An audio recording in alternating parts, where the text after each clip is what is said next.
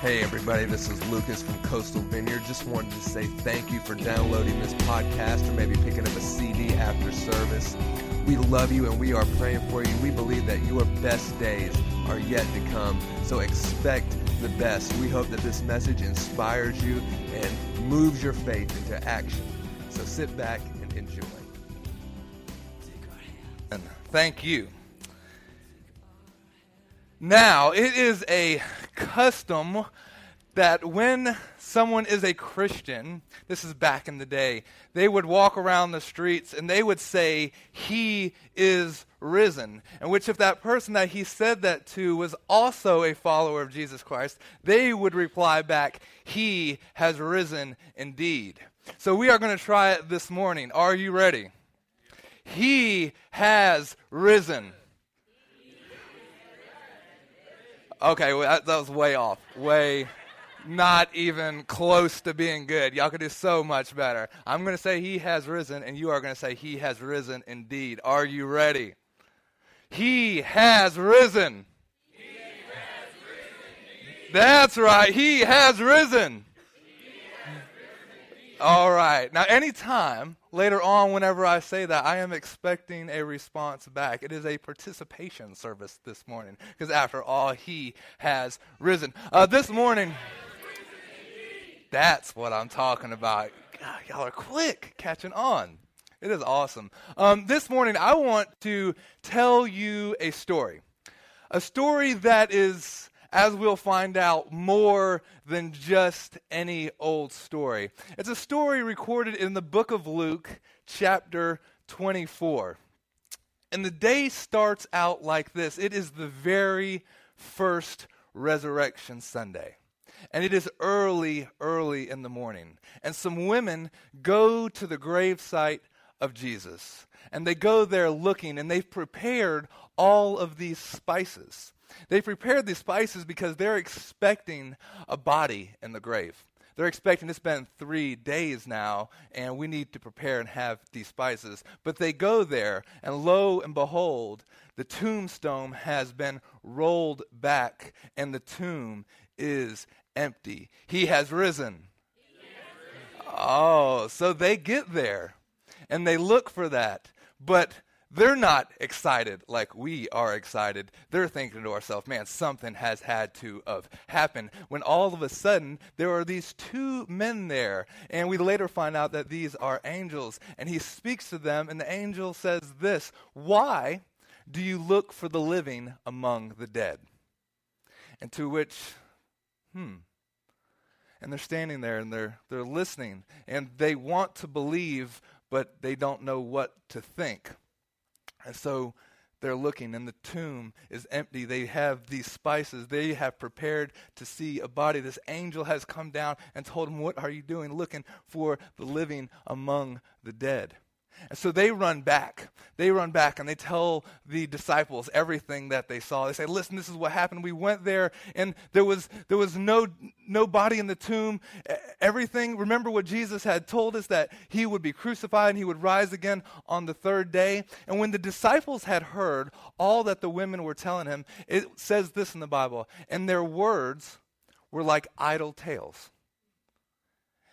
This is first resurrection Sunday, remember? And their words were like idle tales. It was just a good story. They wanted to believe, but they couldn't believe. And so, two of the disciples, we are told, they go. In one account, it says Peter, but in another account, we say it's Peter and John, and they run to the tomb, and it is just like it has been described to them. The tomb is empty, the, the gravestone has been rolled back, and there is a linen cloth just laying there and they're looking. And at this point, you would think, man, everything should line up. Everything that Jesus has told them about resurrection has come to pass. It's true. But what the Bible says is that they looked there and they marveled. They just marveled at the sight. And so a little bit more time goes by, and we're told that later on in that day that two of the, these disciples are walking to a village called Emmaus and they're walking this road and they're talking and they're discussing, discussing all of the events that have happened this last few days. When all of a sudden, in the midst of their conversation, Jesus shows up. And at this point is when you would think they would say, He has risen.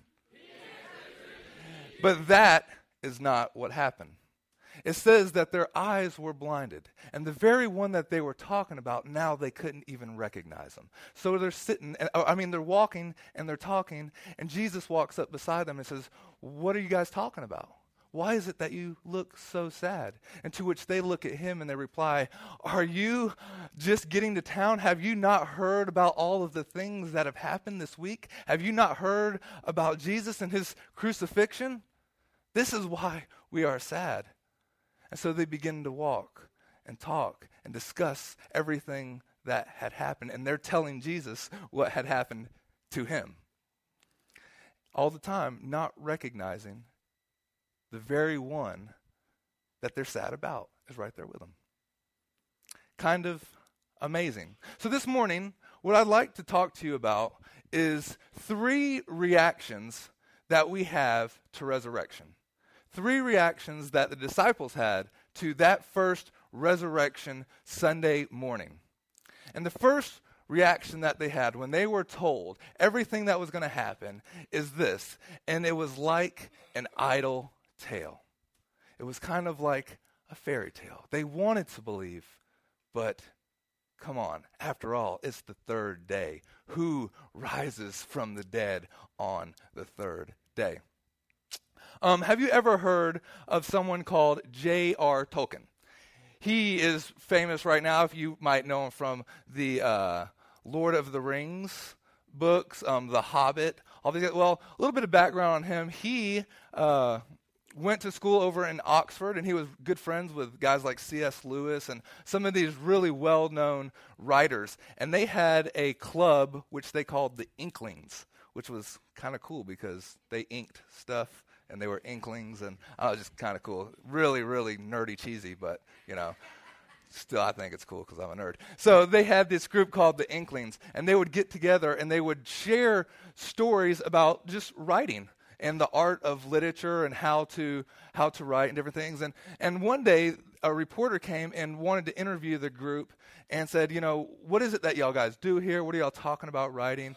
And they they started with Mr. Tolkien and he began to tell them different things. He's like, well, there's all different types of writing. There's the comedy, there's drama, there's suspense, there's romance, there's all different types of writing. But my favorite, my favorite type of writing beyond all the others is the fairy tale. He says, I love the fairy tale. And see, the, the very structure of a fairy tale story is this that there is some kind of tragedy, there is some kind of hopelessness or disaster or something has gone wrong. He said there's always a tragedy and there's always insurmountable odds for that tragedy to be averted. He said, but then at the end, there's always a happily ever after. These are three elements to every fairy tale. He says it's kind of like it's kind of like Snow White. You know, there's a there's a curse on the land, and there's a tragedy. Snow White is up in the castle, and she has a piece of apple lodged in her throat and she's laying there and she's lifeless and she's dead. And there's, there's only one way, there's only one hope for Snow White, and that's that the prince would climb the tower. He would go through all these treacheries. He would go through all of the uh, things that would try to stop them from going up the tower. He would get up there. He would find Snow White, and she would be laying there, even looking as if she would dead. But then this prince would have to give her a kiss. And this kiss would be so magical that it would dislodge it from her throat. And then she would get up and there would be a happily ever after. He said, or, or, or even better one is the, the, the prince and the frog. This prince, you know, there's a curse. The prince has been turned into a frog. There's a tragedy. Something has happened. And, and, and for this tragedy to be averted, there's only one way to change the things. And the thing is, it's so hopeless. It's so almost not even worth mentioning what it would take for this guy to be changed back into a prince. And that's this that the princess would have to come. And the princess would have to see this frog. And she would have to see him and not, not just find him, but also take and give a kiss to this frog. And then he would be turned back into the prince. And it would be a happily ever after. The odds of that are just so crazy. And he says, the thing is this in this interview, he says, and then if you begin to look at the Bible, if you begin to look at the Bible, the Bible, from a purely literary point of view, is a fairy tale. It's the ultimate fairy tale. He says, There's been a great tragedy, there has been a sin that has taken over the land. And the remote possibility of this sin being wiped away, of this, this disconnection from God, is so far remote, so far, even there's only one way, it's almost not even worth mentioning. And that's this that the very God that we sinned against would come down from heaven and into humanity, and that he would die for us. And that this is this is just so far beyond. He said, but then there's a happily ever after. And he says, here's the wonderful thing about the gospel message it's the fairy tale that's true. It's the ultimate fairy tale that is true. There was a great tragedy, and there was only one possible way that we could escape this, and there will be a happily ever after. It's a great story.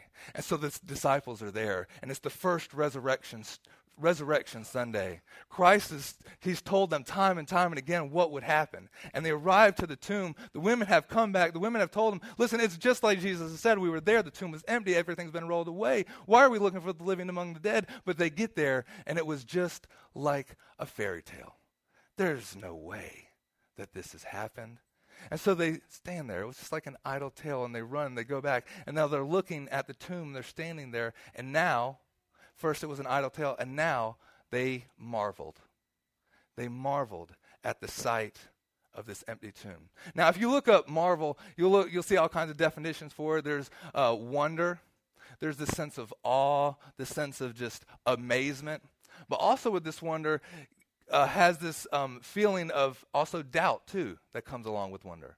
There's, it's, it's like, man, this is awesome, but I'm just not sure. It's kind of like whenever you were a kid and you went to see the magic show and the guy pulled the rabbit out of his hat and how did he do that?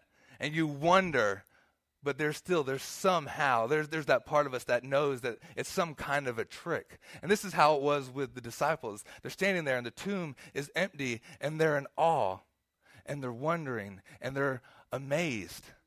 But yet there's something inside of them that's saying there has to be an answer to this there has to be some kind of logical explanation for the resurrection story. There has somebody maybe have, has stolen the body, or maybe this has happened, or, or, or are we at the right tomb? Or there has to be some kind of thing or some kind of way to describe what is happening, because after all, people don't rise on the third day. Once you're gone, you're gone. And so the story continues. They've thought of it as an idle tale. They've thought of it as just another sense of just marvel. And then they're walking this road and they're talking to Jesus, and these words come up and they say this. And who is this one that you're talking about? We had hoped that he was our Savior. Talking to Jesus now. We had hoped that he was our Savior. Hope has been crushed. They find themselves Resurrection Sunday morning, and their hope is all gone. They had hoped that he was the one.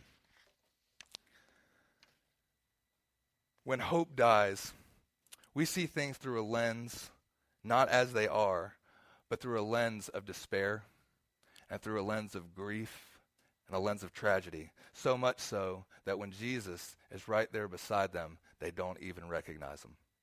How often is this true in our own lives? Whenever it seems like hope has been crushed, when everything even points time and time again into to God's provision for us and God taking care of it, it's just like, man, all we could see is the hopelessness. All we could see and all we could feel is the pain. There's a story of this violin maker, and he was uh, at the beginning of his career not very well known. And he would go out early in the morning. He was dedicated his entire life to learning his craft, to learning how to make the best violins that he could make. And he would go out and he would chop down the trees and he would get the wood and he would age it and he would carve these beautiful violins and, and they, they would sound good, but they didn't sound perfect.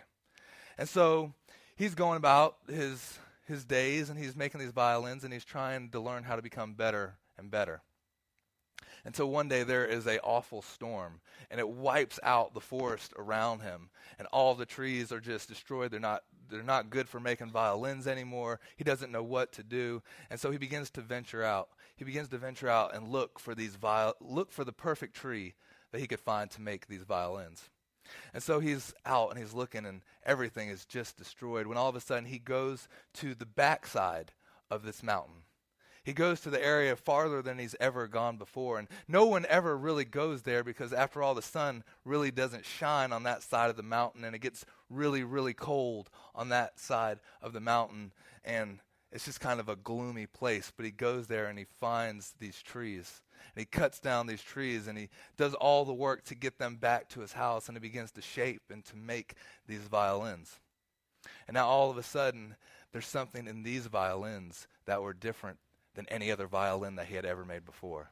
This is different. Now, all of a sudden, people are seeking them out, and people are like, man, what makes these violins sound so good? You see, in the story, he had lost hope. The storm had made everything felt like it was just hopeless. And sometimes, I think in life, we feel like we're on that backside of the mountain. We feel like everything has kind of taken its toll and come against us, and there's just kind of thing after thing to tell us that, man, it's just hopeless. But then, whenever God takes something from the backside of the mountain, there's a beauty inside of it. There's a sound that can now come from those violins that the other violins never could sound like. There's something when we've gone through the pain, when we've gone through the hopelessness, when we've gone through these things in life, and now we find a new sound. Now we find a new beauty. See, the thing is, maybe you came to church this morning and you've heard the resurrection story all of your life. You've heard it time and time again. And there's a part of you that wants to believe, but there's another part that's just like, man, it's just a really good story. It kind of seems like the resurrection story is just like a fairy tale. Or maybe it's just something to marvel at. And so you're still trying to wrap your head around it, and you're trying to figure out how the magician does his tricks, how that the tomb could be empty, what had happened. Or maybe you're walking and it just seems like it's hopeless. Now, here's what's interesting about this this is the first resurrection Sunday. And the first resurrection Sunday is filled with doubt, and it's filled with fear, and it's filled with worry, and it's filled with unbelief. And this is not by the unbeliever. This is not by the stranger. This is not by the person that's way out there and has no idea who Jesus is. This is by the disciples. The very ones that had known and walked with Jesus for the last three years. And their reaction to the angel's proclamation is that it's just an, an, another idle tale. It's just another good story. It's something for us to marvel at, but there has to be some kind of trick. And so we kind of go through our life with this sense of hopelessness. The sense of, man, I just wonder. I want to believe. I find myself running to the tomb, but yet something is holding me back. Something is holding back my belief in Jesus Christ. Do you, is there anyone in here, you don't have to raise your hand or anything, but knows what I'm talking about? Maybe you've heard it time and time again. You've heard the story of this man who died on the cross, that God would come down and take on all of the sins of the world and make a way that you could enter into a right relationship with God and that at the end that there would be a happily ever after. But maybe you feel like it's a fairy tale and you want to believe. See, the thing is, I think there's been moments in your life when Jesus has been walking right beside you and we didn't even recognize it. I know that's the case with me. There's been things where I've gone through and didn't even recognize what was right there, right beside me, right in front of me. And I'm walking and I'm sad and I'm wondering, and Jesus is saying, What are you doing? How often am I just like them saying, Well, why are you looking for the living among the dead? How often do I have these expectations and yet I miss what's kind of right in front of me? It's kind of like when you're looking for your glasses and they're on your head. And you're just, where are the glasses at? Where are they? Where are they? Ding. Where are the keys in your in your pocket? You're like searching the house, you've torn everything apart. And sometimes that's how Jesus is. We're searching for this thing and he's right there saying, Do you guys not see? But we're blinded. We're blinded by our sadness, blinded by these present circumstances. And the reality is, on that first Resurrection Sunday, when the announcement was made, He has risen, that didn't happen. The fact is, it was silent. The fact is, it was sadness. And the reality is, there's many of us that live in the sadness. There's many of us that live in that point in between he has risen and he has risen indeed, and we're waiting. We're waiting to see our Lord. And see, because the disciples go on to say, listen, we were, we were there and we saw the empty tomb. There's been all of these confirmations, everything that everyone has told us about our Savior rising, everything has been true, but yet when we were there, we did not see him. We didn't see him. And so they walked and they get to this village and they begin to talk together. And then there's this moment where Jesus grabs some bread and he begins to break the bread. And when he does, it says their eyes were open. And it's just like, oh, wait a minute. That, that's, that's it. That, that, that's what we've been waiting for. That's, that's the Jesus that we, we know. And then, bam, he was gone. All of a sudden, their eyes were open to God, the one, the very one that they were looking for. And he was there the whole time. If you would with me, just close your eyes for a second. And before we had this service, I wanted, I, I've been praying all week that this Easter Sunday morning wouldn't be one filled with um, a good job by the preacher or even good music or any of that. But I prayed that during this time that God would begin to pull on someone's heart. Paul says that I desired to know nothing but Christ and Him crucified. I didn't come with fancy words or any of that.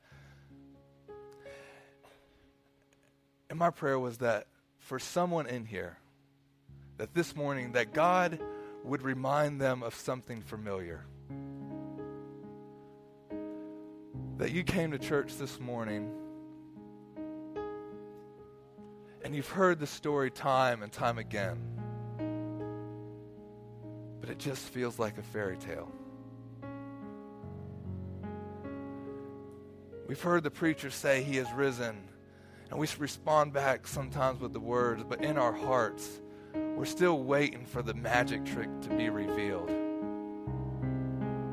See, the wonder hasn't drawn us closer, the wonder sometimes draws us away.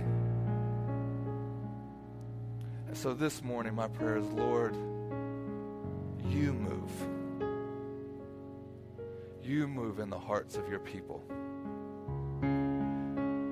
That now, God, you would go beyond just one Sunday morning service. And you would reveal yourself to us. Reveal yourself to me, God.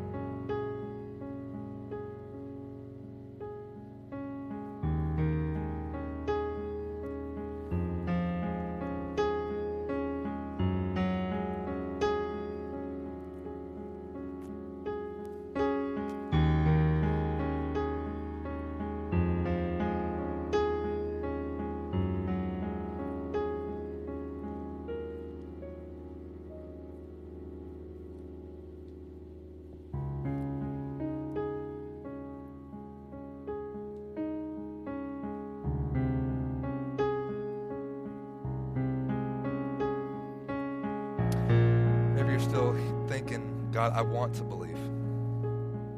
I want to believe, and I've, I've prayed it before, and I've I've given you my heart before, but Lord, it's got to be honest. I, I feel like there's something holding me back. There's a part of me that just says it is just another great story.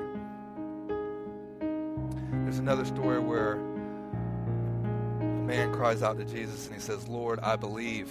Help my unbelief. God's not afraid of your unbelief.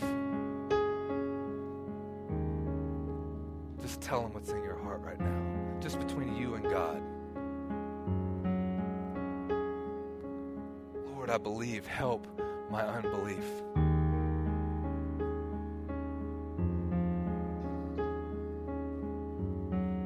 God, I want to believe. I want it to be more than just a good story. I want it to be more than something I just marvel at. I want something more than just a good show. I don't want to go through the motions or just kind of have this title of Christian or God, I want to know you.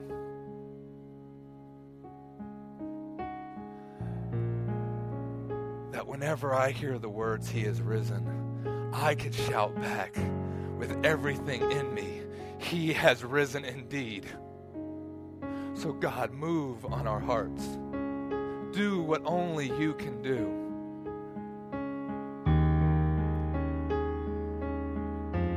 Still, with every eye closed, is there anyone in here this morning? Just even in these short few minutes that I've spoken, I say, you know, Lucas, I could, I could relate to those disciples on that day. I could relate to the disciples that it kind of feels like it's too good to be true. Or I've tried before, and I, there's a part of me that just wants to marvel at it. There, there's a part of me that it just it kind of seems hopeless, but I want to believe.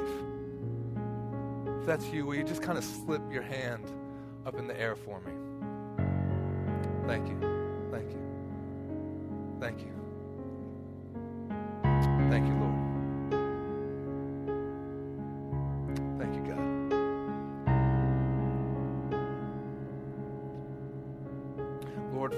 Those that raised their hands this morning, that your Holy Spirit would fall on them. That your resurrection power would fill their hearts and minds. That it would go beyond a simple prayer of salvation, but that they would see Fill their hearts right now, Lord. Beyond good words, beyond a good service, beyond a good story. Do what only you can do, Lord.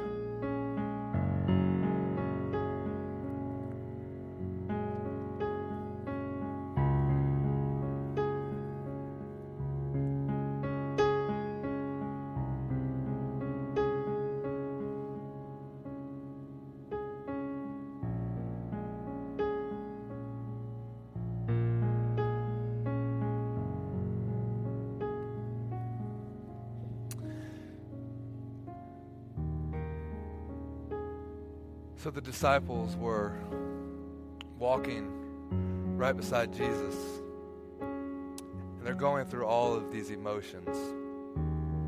But they didn't recognize him until he broke the bread. And so this morning, we're going to get ready to take communion. So I'm going to ask the guys to go ahead and get ready for that.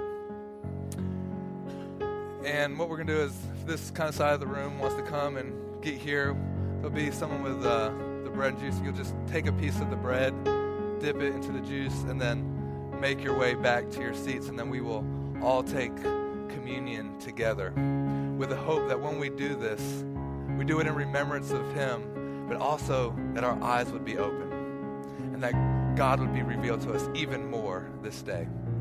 Amen. So if you guys would go ahead, grab your communion, and then head back to your seats, and we will all take it together. This has been a presentation of Coastal Vineyard Church, a community of faith, hope, and love. For more information on who we are and how you can support future podcasts, visit us on the web at www.coastalvineyard.org.